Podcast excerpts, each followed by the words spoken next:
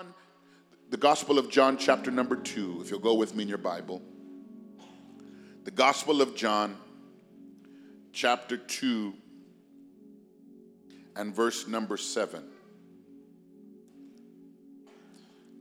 I'm just going to read one verse. We're going to read a few more verses throughout our message today, but I've read this and you've heard me preach out of this passage before, but I've felt a very strong nudge of late to help us define and redefine what our service to God is. We started on Thursday, this past Thursday, in our bilingual Bible study, outlining some aspects. And in that same vein, in that same feeling, I was reading this passage and the Holy Ghost spoke to me. This is what it says John chapter 2, verse number 7. Jesus said to them, Fill the water pots with water. And they filled them up to the brim. Somebody say, Up to the brim. And they filled them up to the brim. I want to preach to you for a few moments from the subject believers up to the brim believers up to the brim. In the Gospel of John, chapter 2, specifically verses 1 through 11, we have recorded here the very first miracle in the earthly ministry of Jesus. It was a wedding in Cana of Galilee where Jesus turned water into wine. While at this wedding, a need had developed. All the preparations had been made, as is customary for a planning of an event like this. The guests had already arrived, but the Bible says there was nothing to drink. They had no wine. But the comforting fact was that someone had already decided to invite Jesus to the wedding. Can I just tell you that the presence of Jesus has the power to change any situation? I'll say that again. The presence of Jesus has the power to change any situation. His presence is what makes the difference in our lives. No matter what you are facing today, if you invite Jesus into your dilemma, everything will change. I don't know what is stacked against you. I don't know what the enemy has been throwing at you. I don't know the challenges that you're facing here today. But if you include Jesus into that difficulty, he has the power to turn everything around. Are there any witnesses in the building that Jesus stepped into your life? He stepped into your home. He stepped into your circumstance and everything changed. Can I tell you that given the opportunity, Jesus can work a miracle. It's as simple as that. If Jesus is given an opportunity, he can unleash the miraculous and you're in my life. And I feel like there's somebody here today that simply needs to give Jesus an opportunity. You've tried everything else, you've gone everywhere else, you asked for everybody else's advice and input. Why don't you give Jesus an opportunity to step into your family, to step into your marriage, to step into your financial situation, to step into that dilemma that you're facing? And if you give him an opportunity, he'll work a miracle in your life. There are many elements to this story, I understand that. There are several key figures. We can go in many different directions. That's, that's the most powerful thing about the word. I had a professor that always said the word is inexhaustible.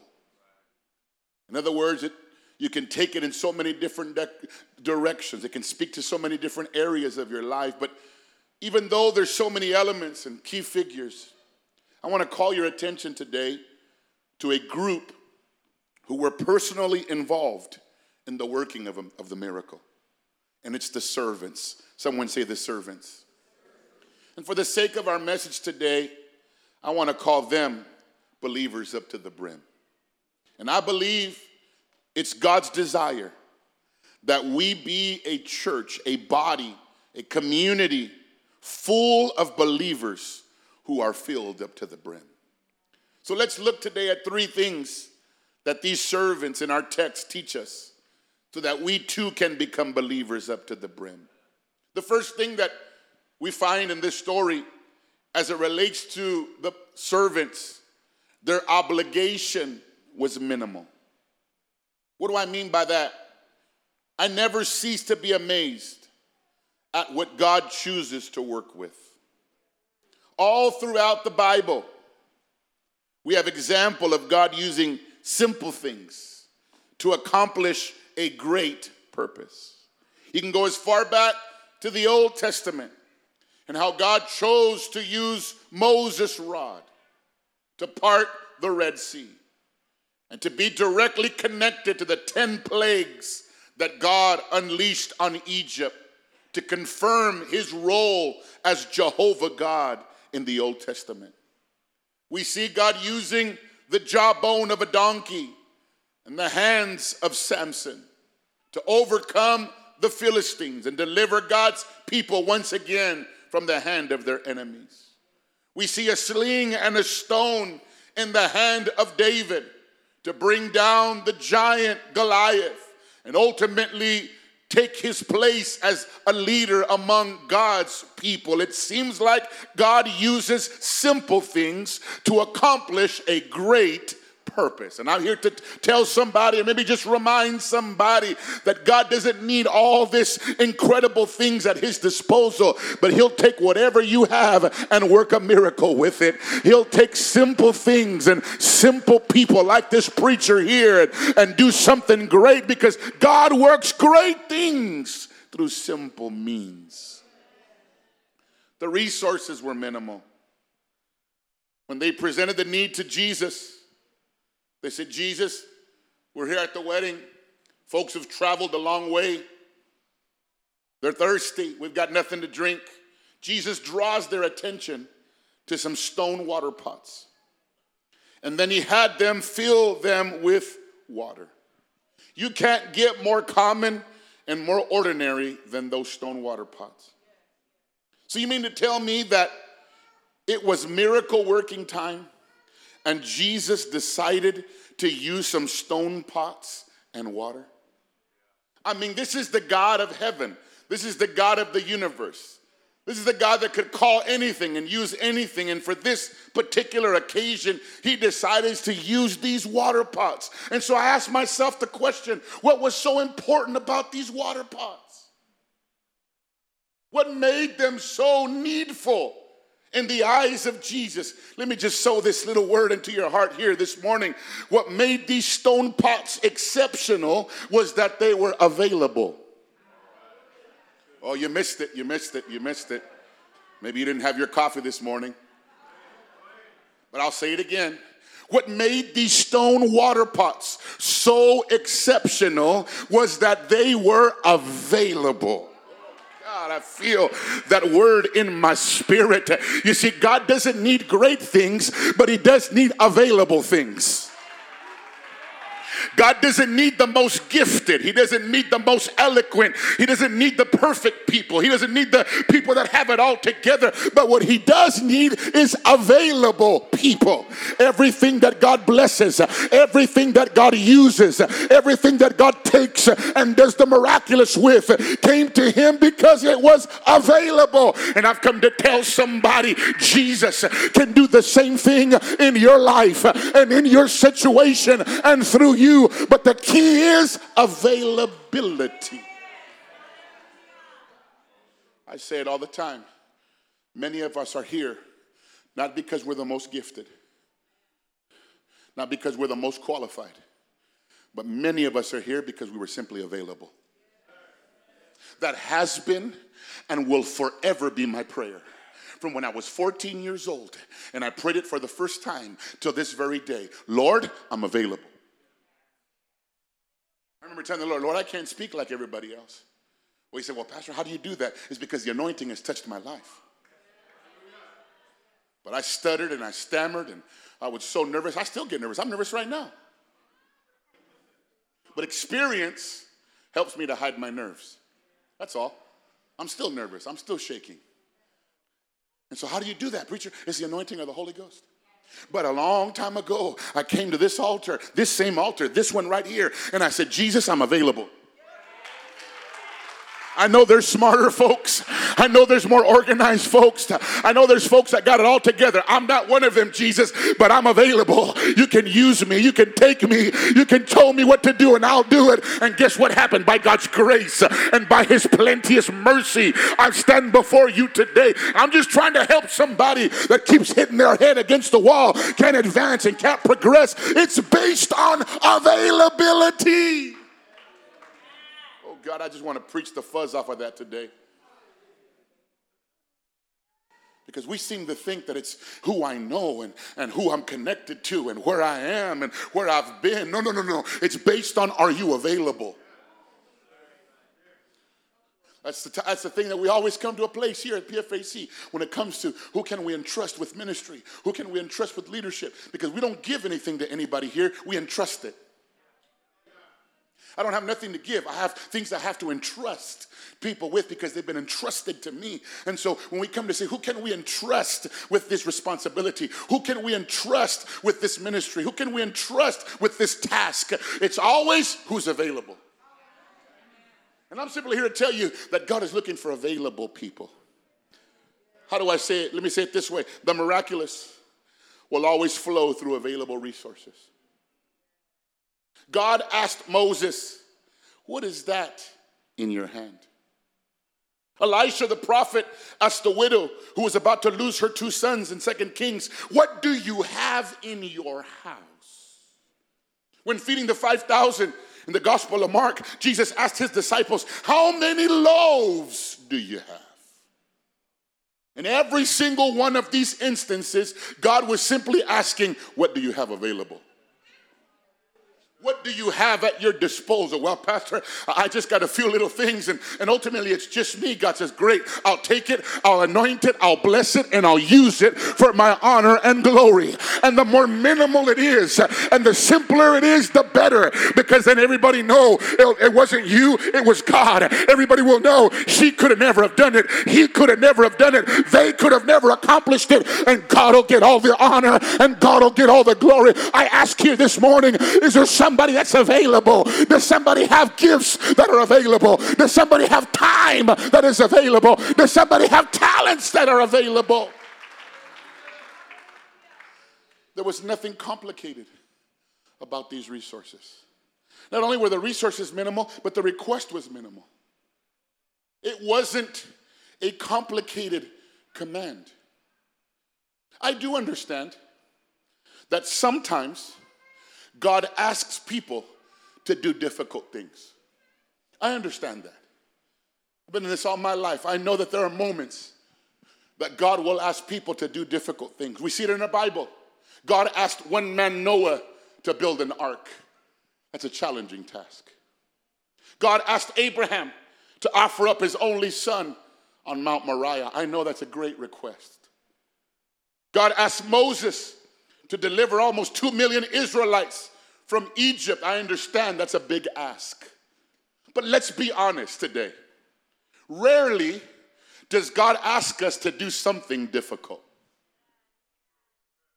Let's just get through the weeds here today. I'm not talking to a bunch of Noahs today. There are some of us that God has asked us to do some great things. But if I look at my Christian life, and I look at the Christian life through the lens of Scripture, rarely does God ask us to do something truly difficult. You see, it did not require smart, talented, organized, impressive people.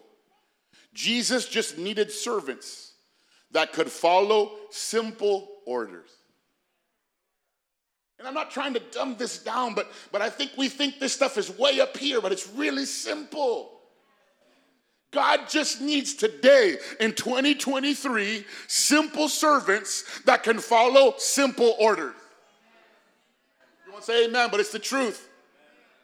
This thing is not complicated, it's not as hard as we've made it. He just needs servants that will follow simple orders. There was a need, and Jesus said, I'm to work a miracle right now. Guys, fill those water pots with water. He didn't say go to a far city, rent a ship, and go get the cleanest and the best water. It'll take you about three months and find a way to, with, uh, to bring that water here. He just said, get some water, fill these water pots. And no doubt they had done this task before, many times. And because they were servants, their job at this event was to serve. They didn't debate it. They didn't try to understand it. They didn't argue with each other about who was going to do it. They didn't make excuses. And this is where we complicate simple things. God says, Obey me. And we're saying, Well, in what aspect? In obedience? God says, Follow me. Well, how do I do that? Following Him. God says, Love me. Well, how am I supposed to love you? He even says in His Word, with all your heart, with all your soul, with all your mind, with all your. Don't complicate this thing, my dear brother and my dear sister. When God asks us to do something, that's what He's asking us to do. It's not up for debate. We don't have to try to process everything. We don't need to argue about it. We don't need to make excuses. We just need to do what God is asking us to do. And then Mary, the mother of Jesus, who knew that he was the Messiah, who knew he was one that the prophets had prophesied, she looks at the servants and she tells them this whatever he asks you to do, do it. What did she mean? She was saying, don't ask any questions, don't debate it, don't play it over and over in your head, because the one that's asking you to do it is the one that's going to work the miracle. And if he says it and you do it, the miracle will happen. I'm come to tell somebody God's not asking you to do something difficult, He's not asking you to do something hard. Just do it. Do what He's asking you to do. Obey without reservations. Don't make excuses. Just do the thing that God's been asking you to do. Let me get back to my message.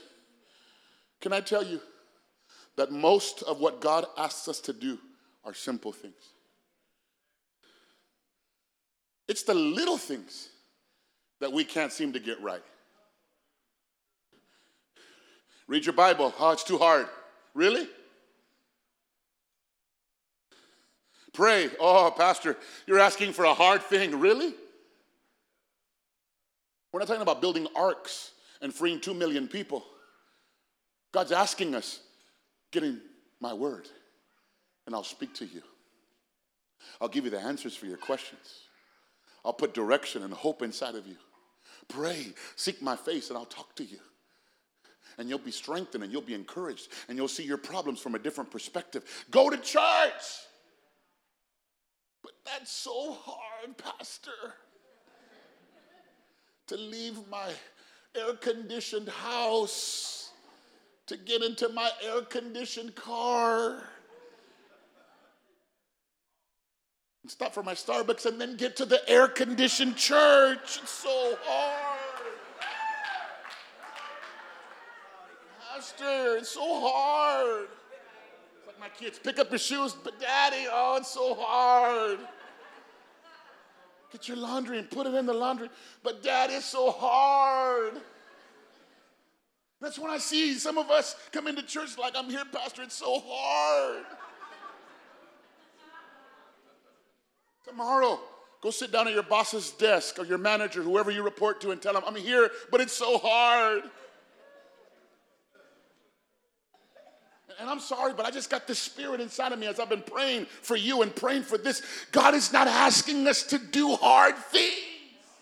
Read your Bible, pray, go to church, worship, witness to the lost, live right, love people, be nice. Come on, look at somebody be nice. It's not that hard. If you got the Holy Ghost, it shouldn't be hard. If you're reading your Bible, it shouldn't be hard. If you're if you're loving Jesus, it's not hard to love people. These things are not that hard. Fill the water pots with water. I'll say it again fill the water pots with water. It's not that hard. We just got to obey. We just got to do what He's asking us to do, and the power will flow and the miracle will flow. Somebody say, fill the water pots. Look back at that person and tell them it's not that hard.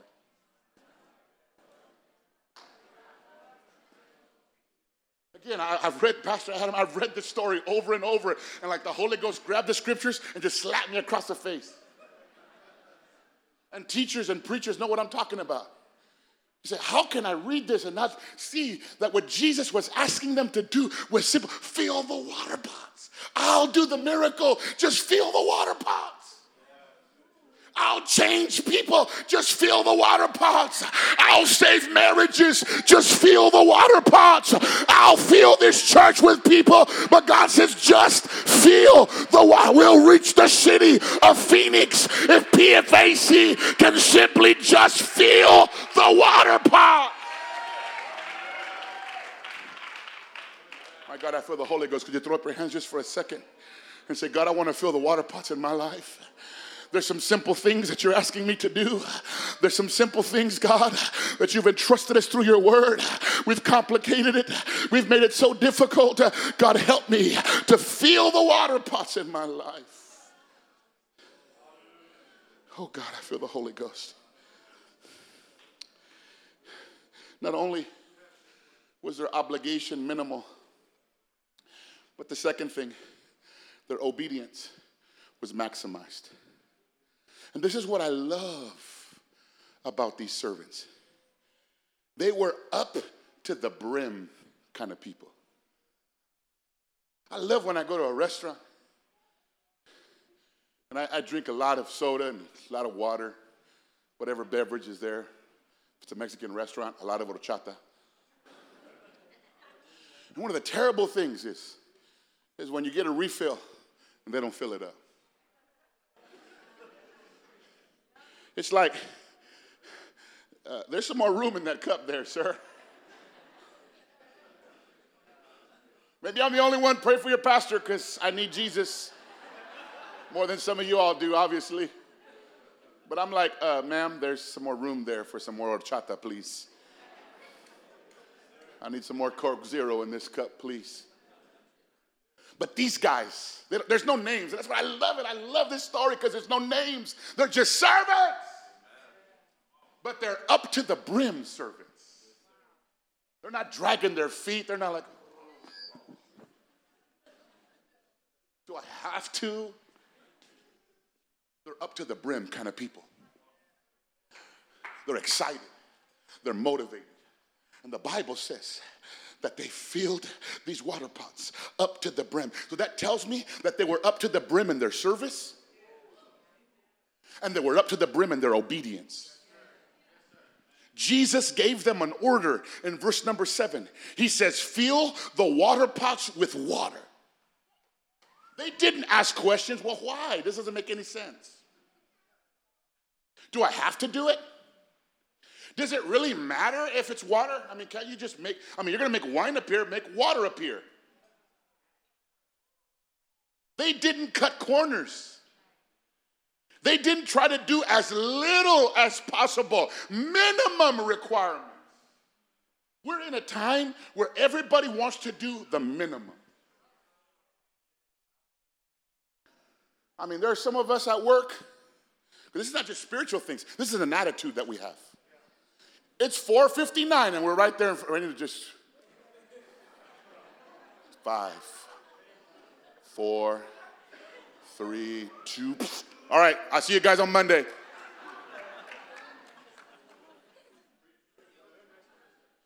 Because we think that we got to be nice just here and we got to be good workers here. But when you have the Spirit of Jesus, you take it everywhere.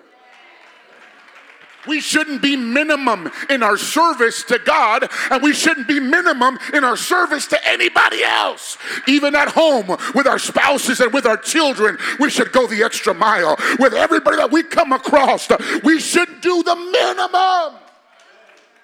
So, Pastor, what do I have to do to get into heaven? That's a minimum mentality. Okay, so if I give 10% he's going to bless me. And so, right down to the last dollar. Okay, there it is.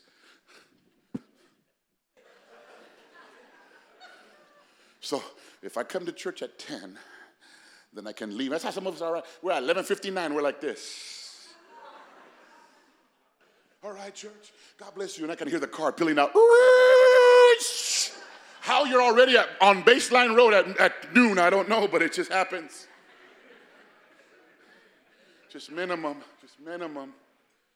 And you know what I've learned as a pastor? I mean, I've only been doing this for a year and a half, but I've learned that if you're minimum here, you're minimum everywhere else. And what concerns me is as, as men, if you're minimum with God, you're minimum with your spouse. I just got to do what I, I just got to get by. Just keep this marriage together. I mean, these are my kids. I got to take care of them. So that's what I'm going to do, and that's it. Minimum. I married this guy, you know. I probably shouldn't, but I'm married, so oh well. At least he hasn't learned. She should be happy. I lost some of you right there. That's okay. Of start want to start interviewing some of you today. Let me see how how right on the Holy Ghost. It's not, it's not your pastor talking, it's the Holy Ghost. Because see, a minimum mentality is a mentality that I take everywhere. I do the minimum. Minimum. Just don't ask for anything else, Pastor, because you know, this is all I got. I'm a busy person, but that's probably how we are with everybody. But the sad thing is, is that's how we are with God. But not these servants. No, no, no. They didn't try to trick or deceive Jesus. Like, oh, Jesus, uh, I mean, we're really filling it up. I mean, just really are. They didn't just try to stand around and look busy. They didn't try to get noticed or get credit for filling them. Because there's some folks that will only do it if they get the credit. But serving, majority of the times, is behind the scenes where nobody sees. And the one that gets the credit is the Lord Jesus Christ. They didn't express their deep desire to do it, but then explain why they couldn't. Jesus, I want to fill the water pots. I really do. But I can't. No, no. They just did what they were told to do, and they did it as much as it could be done. The Bible is clear when it says in verse number seven, and they filled them up to the brim. I love it because Jesus didn't define full to them. You gotta, you gotta get this. He did not define full. He said, fill the water pots. And because these were up to the brim kind of people, I can imagine they were pouring the last few ounces. It's about to go over. He said, fill it. So let's fill it until there's no more room. Let's fill it as much as we can. Let's fill it until it starts to overflow. That's the spirit that every believer should have. Not halfway, not almost, not just a little bit, not this is good enough, but let's go to the brim. Let's go to the brim with our our worship. Let's go to the brim with our praise. Let's go to the brim with our giving. Let's go to the brim with. I wish I had somebody here that said, Pastor, I'll go to the brim. I know Jesus didn't ask me to, but He's been so good to me. I'll go to the brim in my sacrifice. I'll go to the brim in my ministry. I'll go to the brim in my devotion. God, help PFAC to be one of those kind of churches that we take everything to the brim. We're not lollygagging, we're not dragging our feet. Jesus deserves the very best. And if He's asking us to fill it, we fill it to the brim. God, I feel the Holy Ghost. This tells us a lot about these guys. When I read that a few weeks ago, I just, man, I almost got up and started shouting. Because he said, Fill. And they determined full. God Almighty, I wish you could see what I see in the Holy Ghost today. Jesus says, I'll fill you with the Holy Ghost. But who determines how full we are? Oh, you're not, you didn't catch it. You didn't catch it. Let's, let's rewind the tape. He says, I'll fill you with my spirit but who determines if it goes to the brim? Oh, God, I feel the Holy Ghost. I'll put my spirit inside of you. I'll put energy and power, dynamic power inside of you. But who determines how full we are, we do. As much as we take of that spirit, as much as we allow ourselves to be filled. And I determined a long time ago, I want to be to the brim. You will struggle. Let me tell, let me help somebody. Let me save you a lot of struggles and a lot of heartache. You will struggle in your life if you don't live to the brim. You will make excuses. You will complain. You'll even get mad at the church if you don't live to the brim. Because when you're at the brim, all you see is Jesus and more Jesus. I don't care what anybody else is doing, I'm at the brim. I don't care what anybody else says, I'm at the brim. I don't care what other churches are doing, I'm at the brim. So this shows us a lot about their heart. They weren't prone to taking shortcuts. They did what they were told to do, and they did it to the absolute maximum capacity. I love that attitude. They said, We'll do it, Jesus, and you don't have to worry about a thing. We'll take care of it, Jesus. He never said, Fill it halfway, guys. He said, Fill it, fill the water pots. And they said, We're going to go all the way to the top. And I believe Jesus wants to do some amazing things in our lives in this hour. But how far we go and how high we go is up to us. And I tell you by the Holy Ghost, as your pastor, I want us to be a church that's up to the brim. I want to live that way. I want, I want your boss and your coworkers and your neighbors and your loved ones and your friends to see that in your life and my life, that we're up to the brim. This is complete and total obedience to God. The miraculous, hear me, does not flow only through availability, but it also flows through obedience. There are times that we don't see the power of God manifested in our lives simply because we won't do what He says. There's an example in our Bible of what happened when someone tried to cut corners and not obey Jesus' specific instructions. The Gospel of Luke, chapter 5, verses 5 through 7 says, But Simon answered and said to him, Master, we have toiled all night and caught nothing. Nevertheless, at your word, I will let down the net. And when they had done this, they caught a great number of fish, and their net was breaking. So they signaled to their partners in the other boat to come and help them. And they came and filled both boats so that they began to sink. Jesus said, Let down your nets for a catch. He told them, The nets that you lay down, I will fill. How many nets you lay down is up to you. Peter is a smart fisherman. His response to Jesus lets us know that he's done this before. So, more than likely, he had more than one net in his boat. There was two sides to that boat. And so there was at least two nets, possibly more. Jesus said, I'll fill the nets. How many? You determine. Peter's like, I'm tired, you know, I, I work a lot, Jesus. I know you don't know that. I work overtime, you know, my company relies on me. I got kids, you know, that's hard. And so I'm gonna let down one net. And Jesus said, Because I promised to fill the net, I'll fill it. And the Bible says that it began to break. But what if Peter would have let down 10 nets?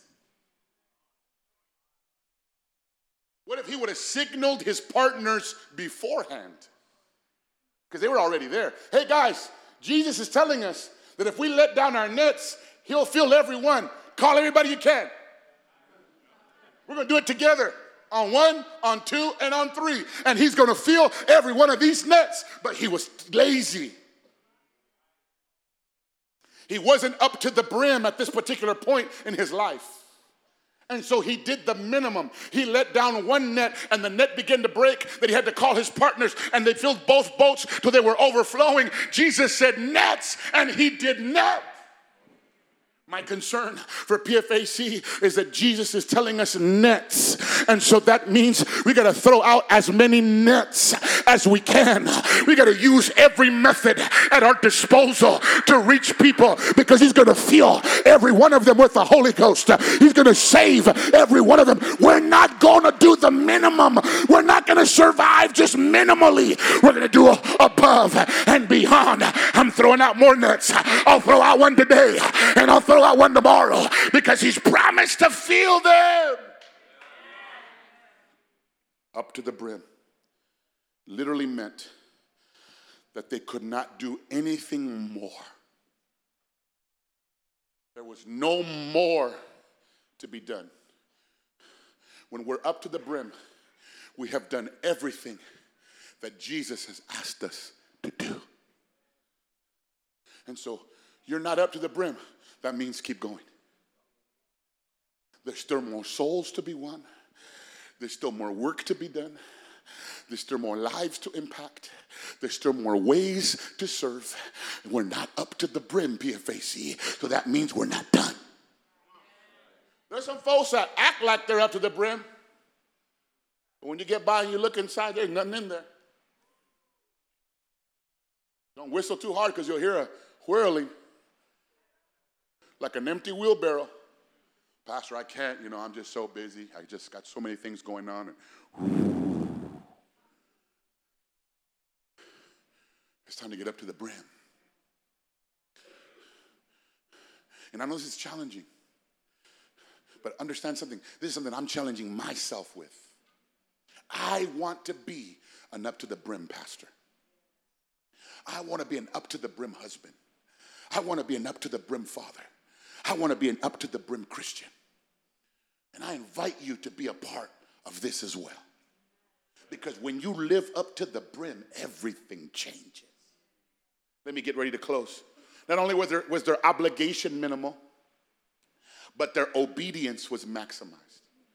Thirdly, now their outcome was miraculous. We now see the discovery of the miracle. Go back with me to John chapter 2 and verse number 8. And he said to them, This is Jesus speaking, draw some out now and take it to the master of the feast. And they took it. Again, he told them, fill the water pots. They filled them to the brim. They could have very easily walked away, said, I'm done. Don't ask me for anything else. I'm done. Nope, they stuck around. And the master said, Get some of that water and serve it to the governor of the, of the feast. And the Bible says, And they took it. Imagine their surprise that when they drew out wine instead of dirty water. Because I've said this before and I'll say this again. These water pots of stone, according to John 2, were for cleansing. These were like water fountains in those days. People had been walking there to get to that wedding.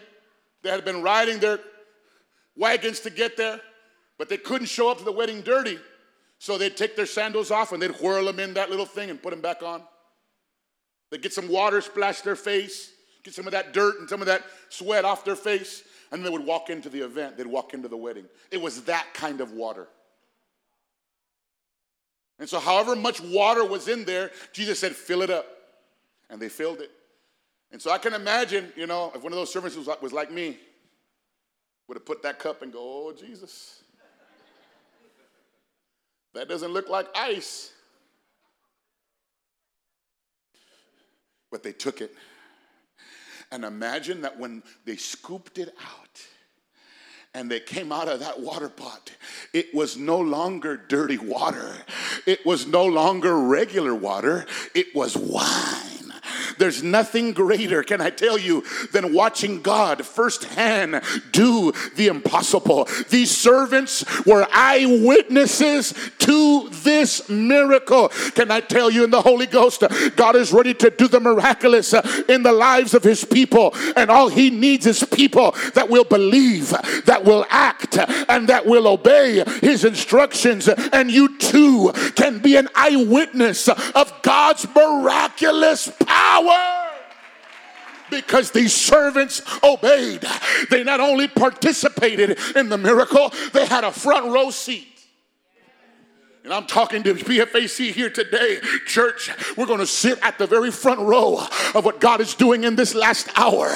And we're going to be eyewitnesses on how He's going to restore marriages, how He's going to heal families, how He's going to deliver alcoholics and drug addicts, how He's going to save people from all walks of life.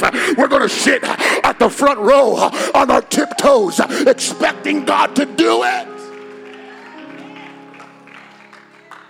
But I love this. Give me verse number 9 of John 2. And when the master of the feast had tasted the water that was made wine and did not know where it came from, but watch this. But the servants who had drawn the water knew. The servants knew. How did they know? They were at the front row. They saw the dirty water, they filled the bottle pots, and they saw them turned into wine. Jesus, his first miracle, it was his first miracle, and nobody knew it was a miracle except for the servants. Everybody started drinking wine. They had no idea where it came from, but the servants knew. A miracle had happened, and nobody else knew about it except the servants. The servants saw it, the servants experienced it. The servants felt the emotion. The servants walked through this miraculous process. They knew what was going on. And can I just sow a quick word into everybody here that serves and calls themselves servants? When the devil comes to tempt you to quit serving, you remind him of the hidden joys that come from serving Jesus. What are they? Servants always have a front row seat to all that God does. I'll say that again. Servants always have a front row seat to the miraculous power of God. So don't get tired of serving. Don't get tired of giving. Don't get tired of being faithful. You're going to be the first one to see it. You're going to be the first one to taste it. You're going to be the first one to experience it because servants always have a front row seat. And I thank God that there are many of us in this room. We've had a front row seat up until this point. But I'm calling some folks, there's still more room. Squeeze on the front row with us in the Holy Ghost because God's getting ready to do some miraculous things that only the servants will know. Those that are not serving don't know what they're missing. Everybody else drank the wine and said, This is good wine. Yeah, it's nice. I've had better. I'm convinced that there's some folks, thankfully they didn't come to church today, but there's some folks that are so negative and toxic that if they get to heaven, I say if, it's a big if. If they get to heaven, they're to say, These drinks aren't that gold.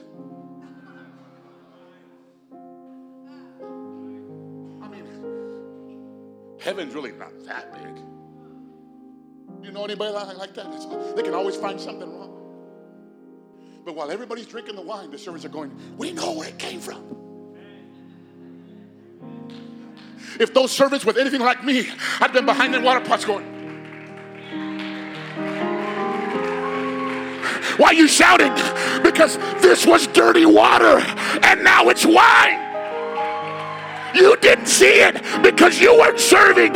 You didn't see it because you weren't there, but I was there. So I'm going to rejoice in the miracle. I'm talking to somebody that wants to rejoice because we're getting ready to see miracles that we've never seen before, signs and wonders, and only the servants are going to see it. God, would you lift your hands to heaven right now? I feel the anointing of the Holy Ghost. There's some things that are going to happen, and the servants are going to be the eyewitnesses.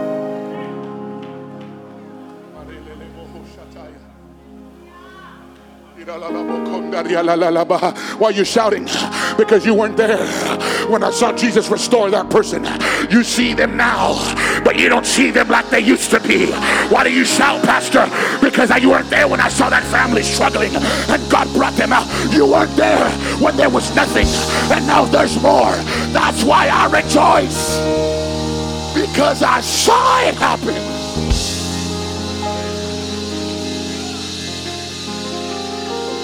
That's why.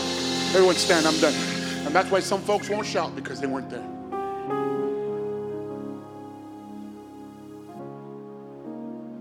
And that's why some folks will just turn their head on a Sunday morning at 10. And some of us shout because we were here when nobody was here. I preached on Sunday mornings in this English service when we had almost the same amount of people on the platform as we did in the pews. Ooh, and holiday weekends, forget it. And my big old voice would just bounce off all the walls, the ceilings, up and down. And so I rejoice because I was there. And many of you, I rejoice for you because I was there when the devil hit you with his best shot and even you thought it was over. But look at what the Lord has done for you. So I shout for you because I was there. So don't feel bad about your shout. Don't feel bad about your worship. Don't feel bad about them tears. Don't feel bad about the way you praise God. We weren't there, but you were when Jesus turned your life from water to wine.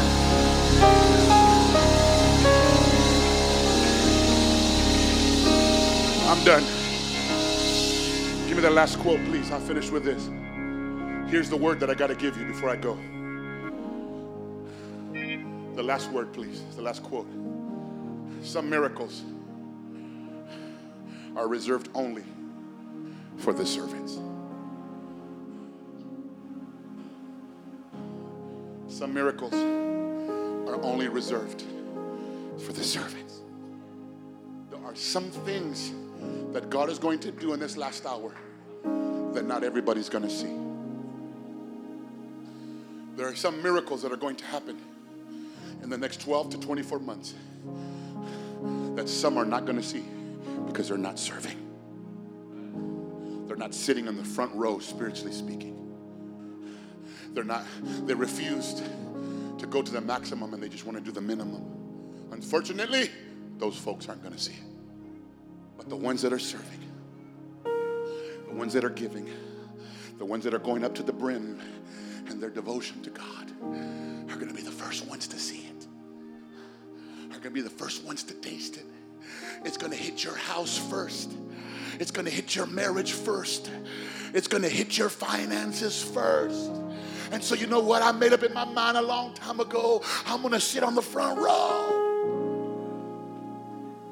I'm not going to do the minimum, I'm going to do the maximum. And so, here's my word. I had a few more things to say, but I'm done. Here's, here's, here's the word of the Lord for us today. We need to be a church that's full up to the brim. I imagine in my time of prayer, in my time of dreaming, because I'm a dreamer, I dream about a church where everybody is up to the brim. Why? Because everybody can be up to the brim. I'm not talking that this is just for a handful. No, no, no, no. Unfortunately, church history shows that it's always been a handful. But I believe that we can be a church full of up to the brim believers. Up to the brim in our prayer life, up to the brim in our giving, up to the brim in our witnessing, up to the brim in our worship, and up to the brim in our area of ministry. I want to be a believer that's up to